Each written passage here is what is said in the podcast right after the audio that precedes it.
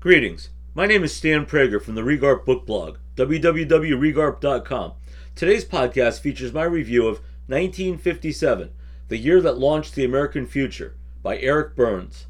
On October 4th, 1957, the Soviet Union sent geopolitical shockwaves across the planet with the launch of Sputnik 1, the first artificial Earth satellite. Sputnik was only 23 inches in diameter transmitted radio signals for a mere 21 days, then burned up on re entry just three months after first achieving orbit. But it literally changed everything. Not only were the dynamics of the Cold War permanently altered by what came to be dubbed the space race, but the success of Sputnik ushered in a dramatic new era for developments in science and technology. I was not quite six months old. America was to later win that race to the moon, but despite its fearsome specter as a diabolical power bent on world domination, the USSR turned out to be a kind of vast Potemkin village that almost noiselessly went out of business at the close of 1991.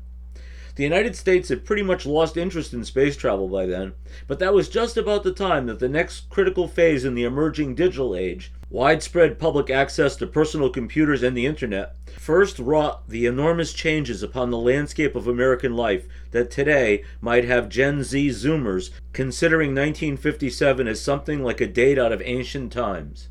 And now, as this review goes to press, in yet still one more recycle of Mark Twain's bon mot, history doesn't repeat itself, but it often rhymes. NASA temporarily scrubbed the much anticipated blastoff of lunar bound Artemis 1, but a real space race is again fiercely underway, although this time the rivals include not only Russia, but China and a whole host of billionaires, at least one of whom could potentially fit a template for a James Bond style villain. And while all this is going on, I recently registered for Medicare. 65 years later, there's a lot to look back on.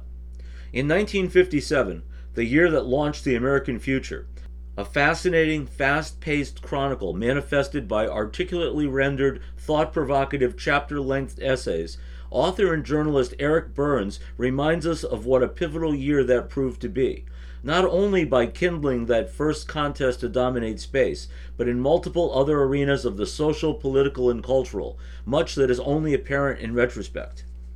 That year, while Sputnik stoked alarms that nuclear armed Russians would annihilate the United States with bombs dropped from outer space, tabloid journalism reached what was then new levels of the outrageous, exploiting the mad bomber of New York who turned out to be a pathetic little fellow whose series of explosives actually claimed not a single fatality. In another example of history's unintended consequences, a congressional committee investigating illegal labor activities helped facilitate Jimmy Hoffa's takeover of the Teamsters. A cloak of mystery was partially lifted from organized crime activities with a very public police raid at Apalachin that rounded up mafia bosses by the score. The iconic 57 Chevy ruled the road and cruised on newly constructed interstate highways that would revolutionize travel as well as wreak havoc on cityscapes. African Americans remained second class citizens, but struggles for equality ignited a series of flashpoints. In September 1957, President Eisenhower federalized the Arkansas National Guard and sent Army troops to Little Rock to enforce desegregation. That same month, Congress passed the Civil Rights Act of 1957 watered down yet still landmark legislation that paved the way for more substantial action ahead. Published that year were Jack Kerouac's On the Road and Nevil Shute's On the Beach. Michael Landon starred in I Was a Teenage Werewolf. Little Richard, who claimed to see Sputnik while performing in concert and took it as a message from God, abruptly walked off stage and abandoned rock music to preach the word of the Lord. But the nation's number one hit was Elvis Presley's All Shook Up. Rock and roll was here to stay. Burns' commentary on all this and more is engaging and generally a delight to read, but 1957 is by no means a comprehensive history of that year. In fact, it is a stretch to term this book a history at all, except in the sense that the events it described occurred in the past. Instead, it is a rather subjective collection of somewhat loosely linked commentaries that spotlight specific events and emerging trends that the author identifies as formative for the nation we would become in decades that followed. As such, the book succeeds due to Burns' keen sense of how both key episodes as well as more subtle cultural waves influence the country in transition from the conventional, consensus driven post war years to the radicalized, tumultuous times that lay just ahead.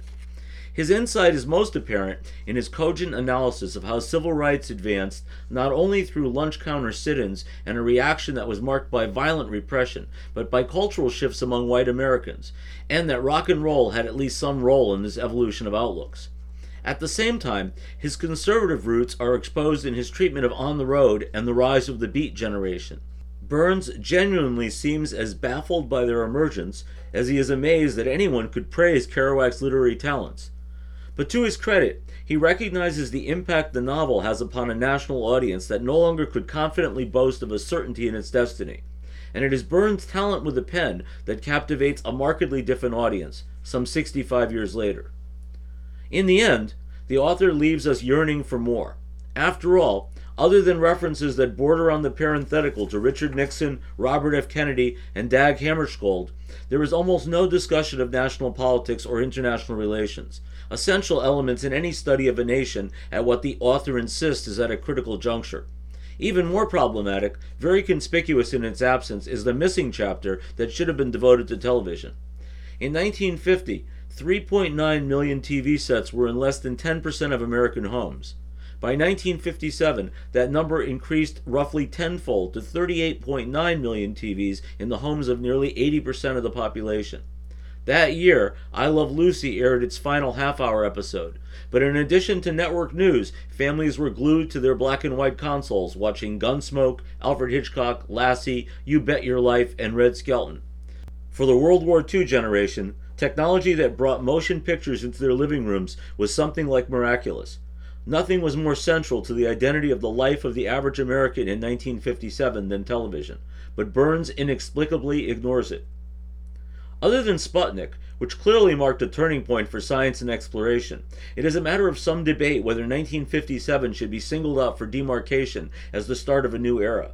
One could perhaps argue instead for the election of John F. Kennedy in 1960, or, with even greater conviction, for the date of his assassination in 1963 as a true crossroads of sort for the past and future United States.